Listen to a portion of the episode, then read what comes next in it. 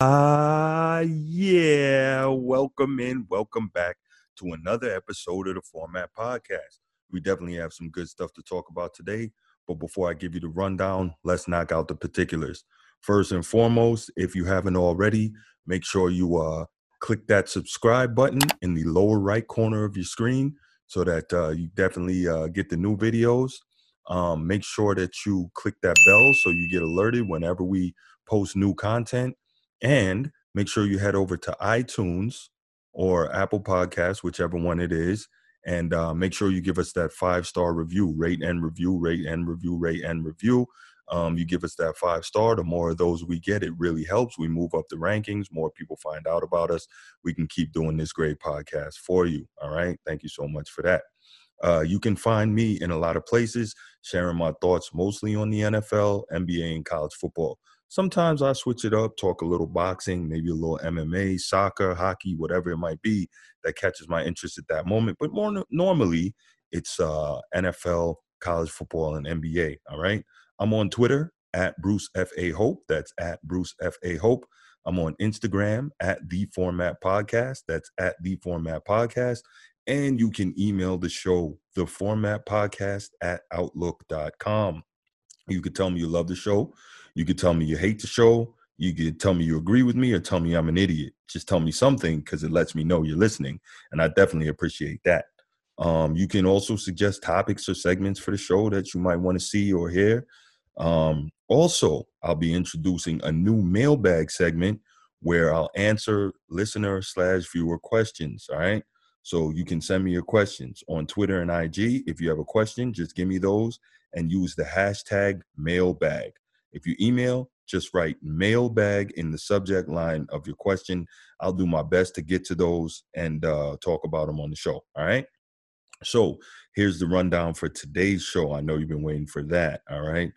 Um, the question is on the NFL front, what's wrong with Lamar Jackson against the best, the biggest and best competition? All right. Who's the best quarterback wide receiver duo in the National Football League? In college football, Notre Dame hosts the biggest game of the season and the biggest home game for the Irish in the last 15 years. The Pac 12 is back, and we take a quick look at two other big games this weekend. Finally, in the NBA, players are set to lose money. The 2020 NBA season is set to start before Christmas, and Isiah Thomas, the legend, may have lost his damn mind. All that and more. So sit back, relax, and listen up to episode 79 of the format.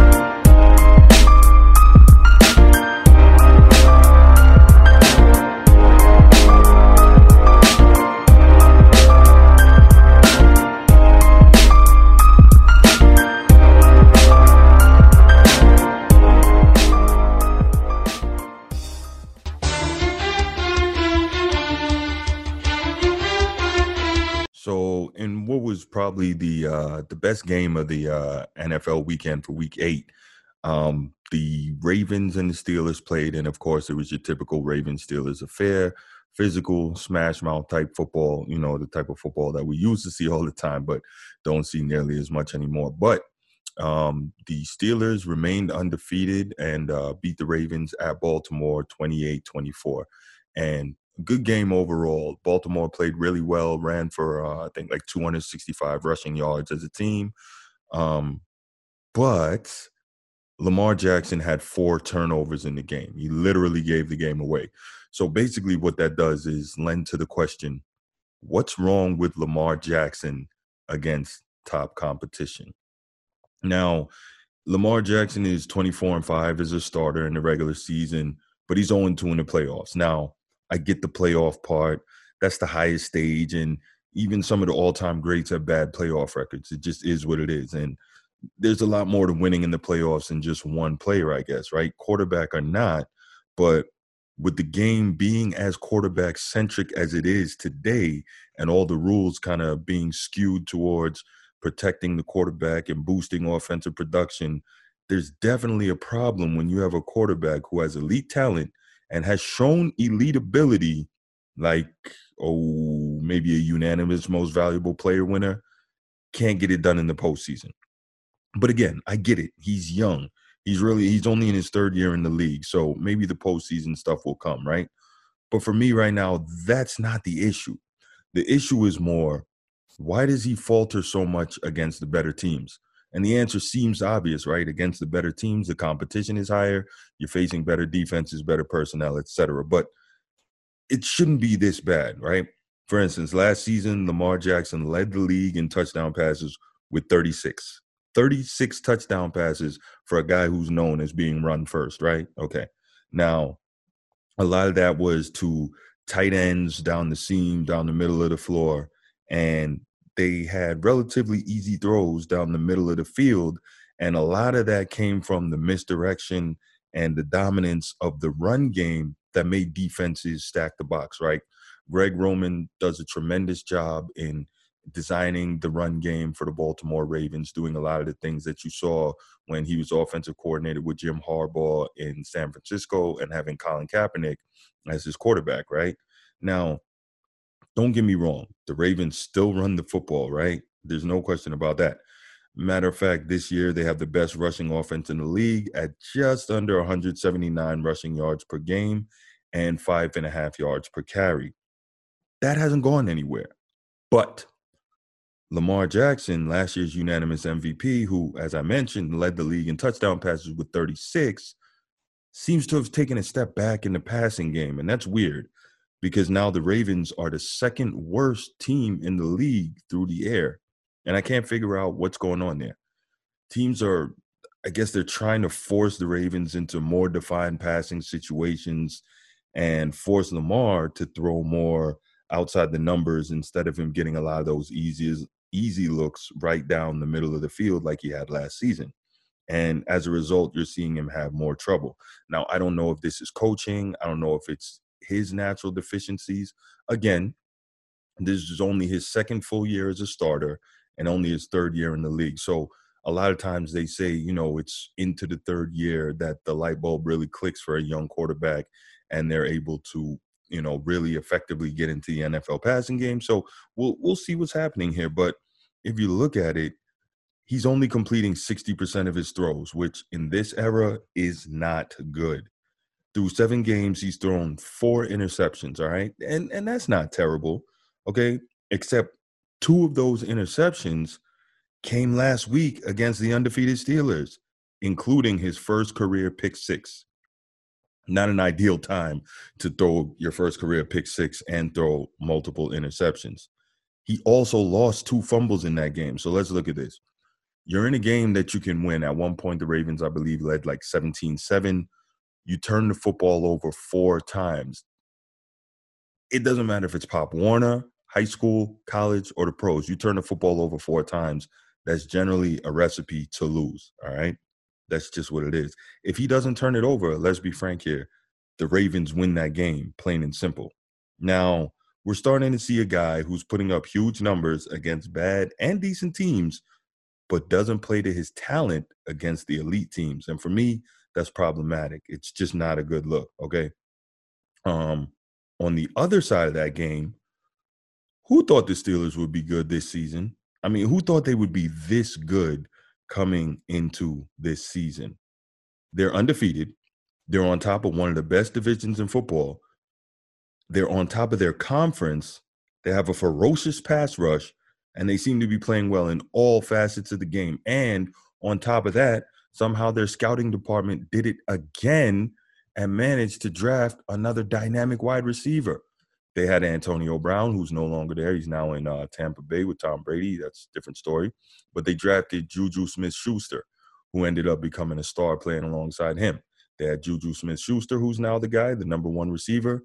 They draft what looks to be a star in Chase Claypool out of Notre Dame. And, uh, well, you know, that scouting team for the receivers, they did it again. New England needs to maybe steal that guy. I don't know. Anyway, Mike Tomlin is doing a great job, and he's got to be in competition for the Coach of the Year award. Coming off a tough year last season where his squad was supposed to be coming into this season third in the division. They were supposed to be behind Baltimore and Cleveland, but he's uh he's doing what he do. He's doing what he does. So he's not only in a position where he's leading the team uh, really well, but he's got them undefeated on top of the conference and leading the division. Can't beat that. This is a team that you need to watch out for. And with New England looking like they're pretty much done, the Steelers will probably get the bye and host the playoffs all the way through. And that could mean tough sledding for the entire rest of the conference, even Pat Mahomes and the defending champs. But, you know, still plenty of time left in the season. We're only about halfway through, so we'll see. Meanwhile, in the NFC, the Bucs squeaked out a win Monday night against the Giants, who they play really hard. So you got to give them credit for that, even though there's no moral victories in sports. They play really hard, but they just don't have the talent or the firepower to compete and win these games. But the Bucs, they're great on both sides of the ball, and of course, they have the goat Tom Brady, who, by the way, is looking a lot better than he did last year. What a difference a year makes, right? He's completing 66% of his passes. He's got 20 touchdowns halfway through and only four interceptions. So he's got the Bucs looking like the class of the NFC.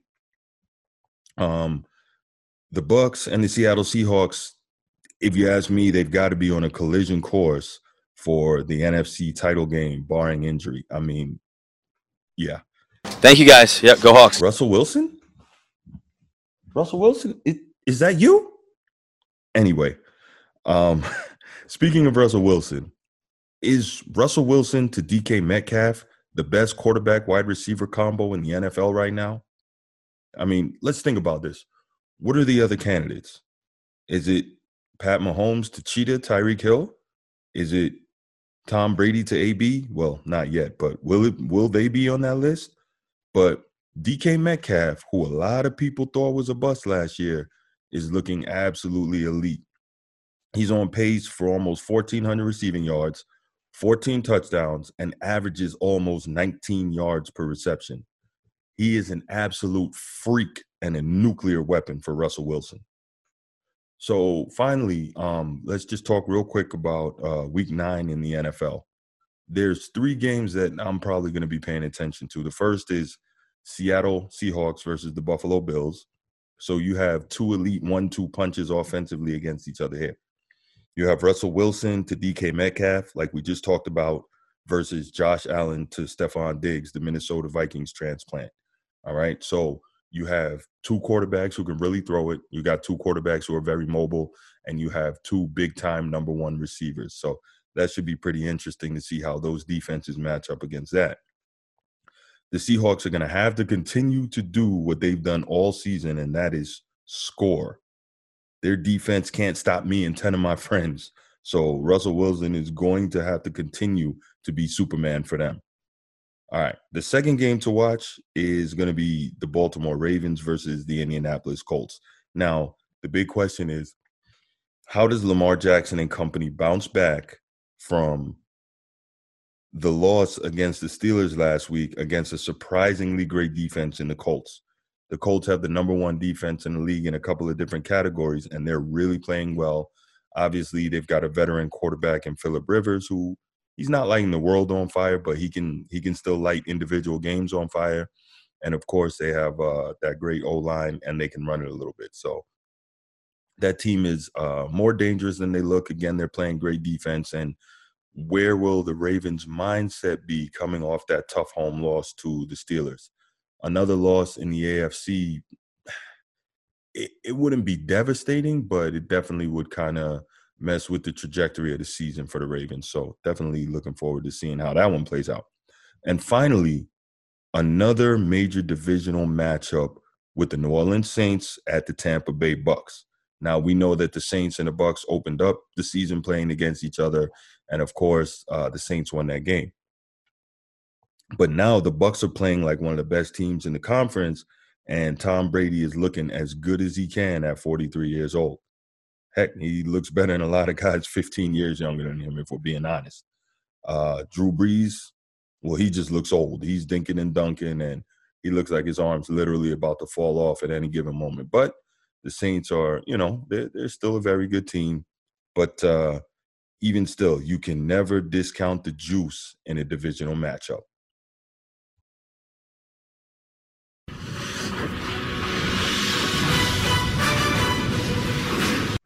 You know where we have to start in this segment. Arguably, the biggest college football game of the year is Saturday night in South Bend, Indiana, when number one Clemson heads to number four Notre Dame. And this game could really go a long way towards figuring out who makes the college football playoff at the end of the regular season. This is, you know, it's a big game because ESPN College Game Day is already there setting up and the Irish are chomping at the bit for another chance to show they can play with the quote unquote big boys of college football, right? Um, we saw last year they went down to Georgia, Sanford Stadium, came up short in one of the highest rated games of the year, one of the best games of the year, honestly. But again, it was an opportunity to show that they could match up with, you know, the big time programs and they couldn't get it done. Um, this is probably the biggest game, though, that Notre Dame has hosted since Pete Carroll, Matt Leinart, and company rolled in against Charlie Weis, Brady Quinn, and Jeff Samardzija back in 2005 in the infamous Bush Push game. Um, this is easily the biggest game of Brian Kelly's tenure as head coach of Notre Dame, and again, it's a chance to get that that signature win that they just haven't been able to get against the top teams. Now, if Notre Dame can manage to pull out the win, it'll easily be the biggest win of the Brian Kelly era, and it would far surpass the Notre Dame win at Oklahoma, which eventually led to a national title game appearance where they got absolutely rolled by Alabama. But that's a different story. Um, this Clemson team is still great, but not quite the team that easily dispatched the Irish three years ago in the college football playoff 30 to 3. Uh, those Tigers had four defensive linemen that went on to play in the NFL. They also had Trevor Lawrence as a freshman. Now, unless you're living under a rock, you know by now that Trevor Lawrence won't be playing in this game Saturday night due to a positive COVID test. Some people might think that's good. Some people might think that's bad. I have mixed feelings on it. Um, obviously, the Notre Dame and their defensive staff and their players have been preparing pretty much all summer and all season to play against Trevor Lawrence and uh, Clemson. But you know, it is what it is, and Clemson doesn't look too worried though. They've got a stud five star freshman phenom in DJ Uiagalelei. Hope I said that right. Yui, DJ Uiagalelei. There we go. And uh, he's at the helm of the offense, which is pretty talented in its own right. And he's talented, obviously, or Clemson wouldn't have recruited him, right? Um, Notre Dame has one of the best defenses in the country, but again, they didn't prepare to play against this guy. They played to prepare to play against Trevor Lawrence. So we'll see how that goes. But um, Notre Dame is going to be playing easily the best and most talented team that they've seen all season, and they'll be tested in a lot of ways that they haven't been tested yet. I think the biggest thing for them is going to be trying to contain star uh, Clemson running back Travis Etienne, and that's going to be the primary mission Saturday night. If you can do that, if you can really – control him on the ground and through the air because he's becoming a dangerous receiver as well. Um, you're going to put more pressure on the shoulders of the freshman quarterback, and you know you limit one of his best weapons and put most of it all on him.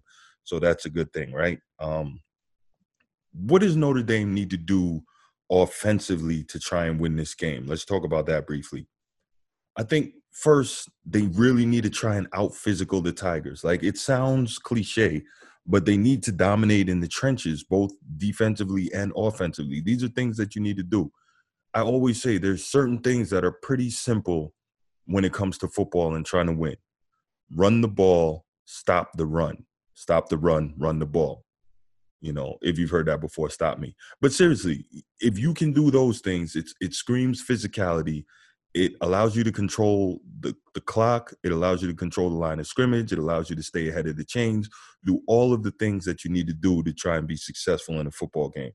Um, Notre Dame has a top 10 rushing offense in the nation and what most people consider to be the best and most veteran offensive line in the country. They have to be able to impose their will on this game, make their mark, and run for between 150 and 200 yards. Uh, however, that 150 to 200 comes, it doesn't matter to me. They just have to be able to do it. Whether it's with Kyren Williams, whether it's with freshman phenom Chris Tyree, and whether it's with Ian Book making uh, plays in the on the ground you know, with his legs when, you know, passing opportunities aren't there or when he just sees uh, open lanes, right? And he's shown he can do that. He definitely has.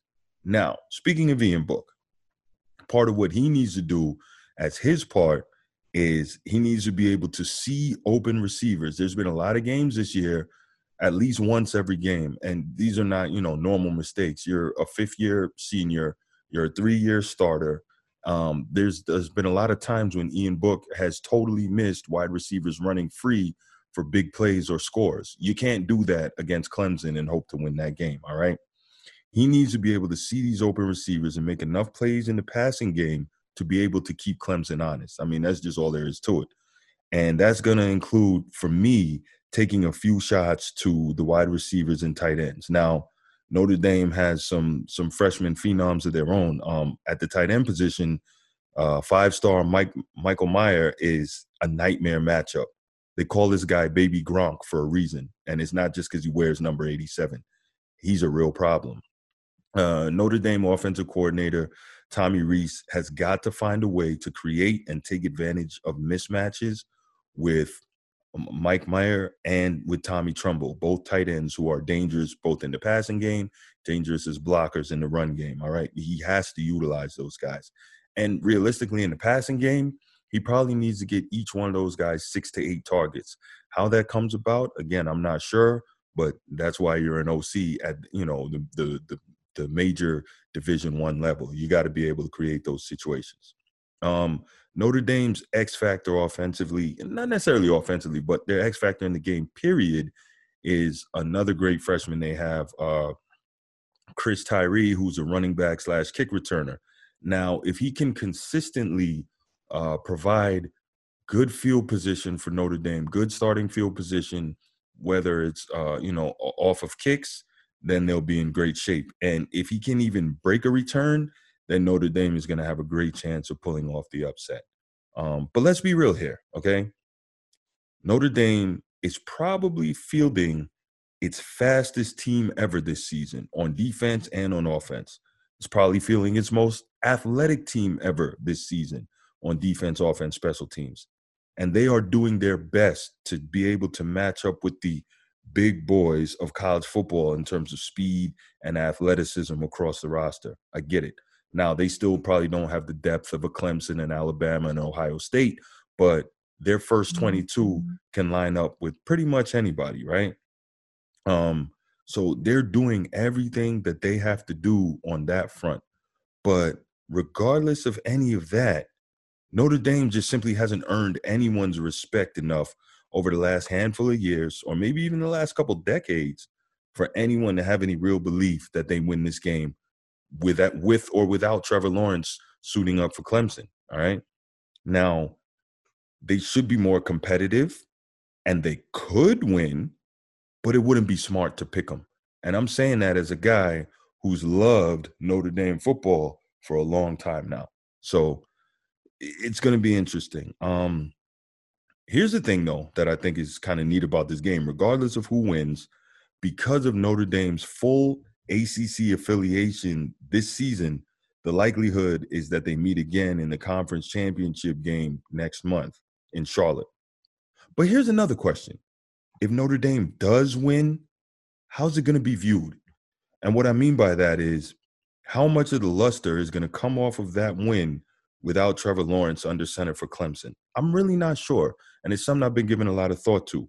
Um, it's not like injuries aren't a part of the game of football, and at any given time, a roster can't be damaged by the absence of a key player in a big game, right? But something tells me that the uh, Notre Dame can't win no matter what crowd would find a way to denigrate the win if the Irish do come out on top. Funny though, if Clemson wins, it'll be an indictment of Notre Dame that they just couldn't beat a Clemson team with a backup in at quarterback.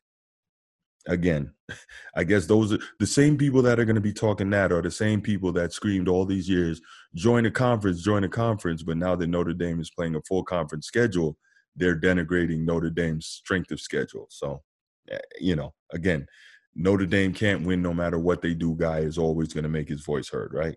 Anyway, gotta love how that works. So, on another note, some other games to look forward to this weekend are, of course, the world's largest outdoor cocktail party. That's number eight Florida versus number five Georgia. That's always a smash mouth affair. But it's so funny because of Notre Dame Clemson, nobody is really even talking much about that game this year. It, it's it's always a good game. It should be good, but uh, you know, how important is it this year? Even though both teams are top ten, uh, probably not as important as Notre Dame Clemson. So be it. Um, that's always a huge game with major playoff implications. Uh, the next game that I think is going to be very interesting is going to be BYU, number nine in the country, versus number 21, Boise State. Now, BYU at number nine is really looking at it and saying, hey, if we run the table here, we may just have a chance to uh, sneak in and spoil the party in terms of uh, being a major independent and getting into the college football playoff. Now, I don't see that being very likely, especially with the Pac 12 back, the Big Ten back, and of course the SEC, the ACC, and the Big 12. Although the Big 12 doesn't look like it's going to have a representative in the uh, college football playoff this year, but regardless, we know how the committee is, and it's going to take a miracle for BYU, even at number nine, to get in there. A lot of teams are going to have to do a lot of losing, and they're going to have to go undefeated. But regardless, that game against Boise State should be a real good one. Um, and besides that, the Pac 12 is back this weekend. So that's always cool. Uh, who knows if a team from the West Coast is going to be able to uh, upset the proverbial apple cart for the college football playoff, sneak in there and uh, kind of mess things up a little bit, huh? This weekend, we start to find. So the NBA offseason is moving right along. And the last time we discussed the NBA, we talked about free agent movers and shakers. We talked about new coaches and we talked about how next season might look on these fronts, right? How that's going to affect the league. But something we didn't talk about is that the new NBA season, the 2020 21 NBA season, is scheduled to start before Christmas. And it's been reported that some players um, with the biggest names, notably being LeBron James, didn't want to come back so soon. Obviously, having you know being older, having played a long season that just ended, you know, about a month ago, and not having a whole lot of time to let his body rest before getting into the new season. Now, I can understand that, but what the NBA is trying to do is to have a shortened 72 game season so that they can be done with it before the Olympics start in Tokyo next summer. Obviously, the Olympics were supposed to be this summer, and they got canceled due to the uh, worldwide COVID pandemic and you know pushed to the left, right? So the NBA is trying to work around all of that, make sure they get done before the Olympics start. Obviously, a lot of NBA players play basketball for the United States, et cetera, et cetera, and also probably don't want to fight to have to share viewership on TV, uh, NBA versus the Olympics. The NBA would probably lose. Okay. That's not even something I had thought about actually in terms of the timeline for the league starting.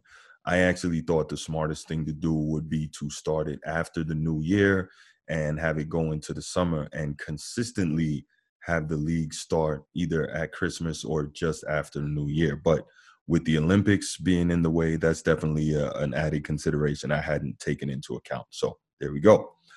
I guess clearly that's another hangover from this pandemic. Hi, COVID. Anyway, what's interesting apparently is the financial toll on the players because of the revenue shortfall caused by the pandemic last season.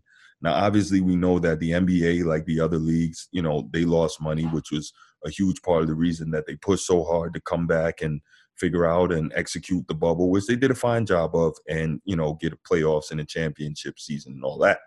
Um, but with with the revenue loss, players are going to have to lose about 18% of their salaries to make up for that shortfall, right? I guess they couldn't possibly think that they weren't going to get hit at some point with that loss, right?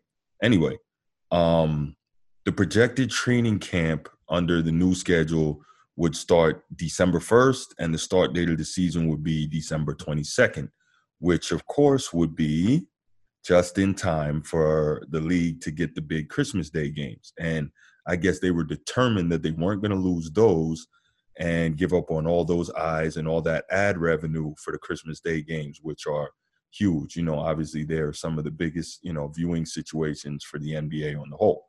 Now, it is what it is. The league has to do everything it can do to recoup the money that it lost. Because as much as we want to say, you know, it's about the fans and it's about competition, it's not. Bottom line is it's a business. Okay. All right. Now, let's switch gears here. There's an NBA legend that I'm just so disappointed in for the things that I've heard recently. Isiah Thomas.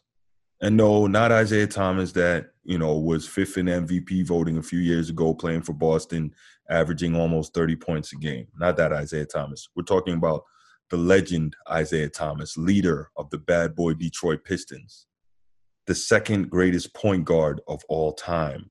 That Isiah Thomas. One of the few players who can say he beat Magic, Michael Jordan, and Larry Bird, all either in or close to the peak of their powers that Isiah Thomas.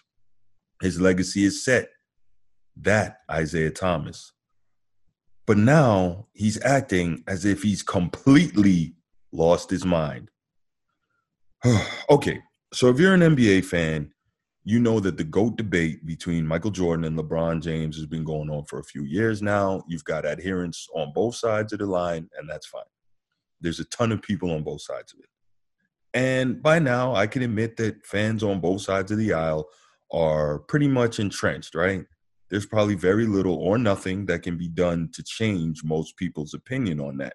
If you think LeBron is the GOAT, everything that he does is just adding more ammunition to your argument. If you think Michael Jordan is the GOAT, there's nothing LeBron can do that can ever put him past Michael Jordan. I'm in the I'm in the latter camp. I don't believe that LeBron can do anything to surpass Michael Jordan. He just can't. Um, I've had that discussion many times.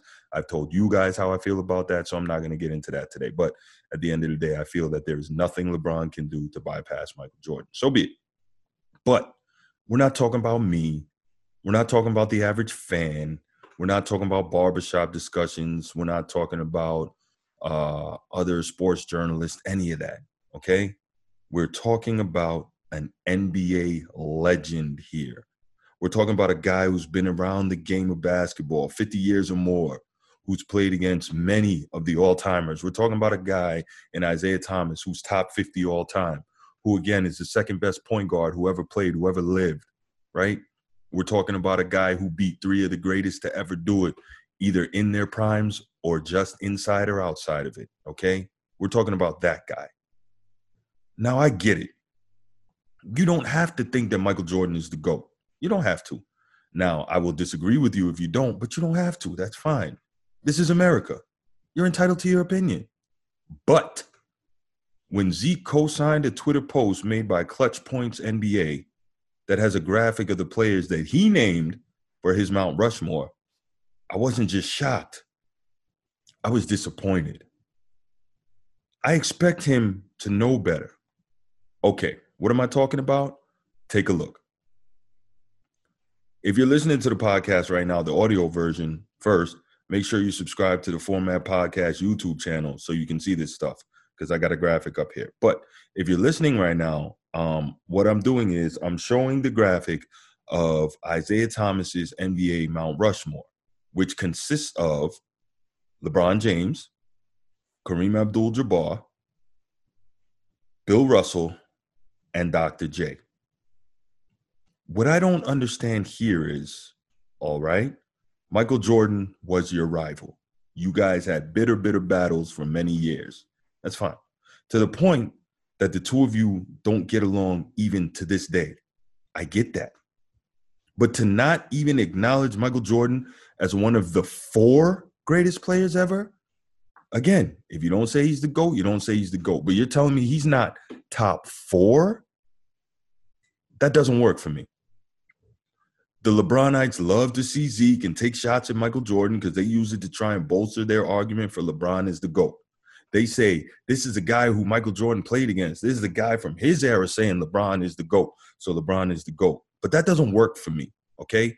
You know why it doesn't work for me, especially in the case of Isiah Thomas? Because if you go back over time, there's evidence, and you can just YouTube it, of Isiah calling LeBron the GOAT.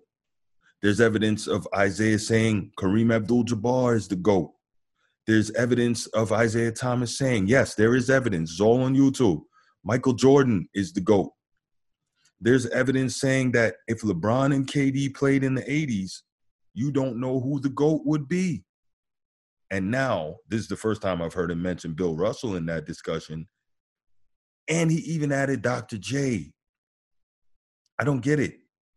So the point here is how can we take anything this guy says on this topic seriously when he keeps changing stances on it?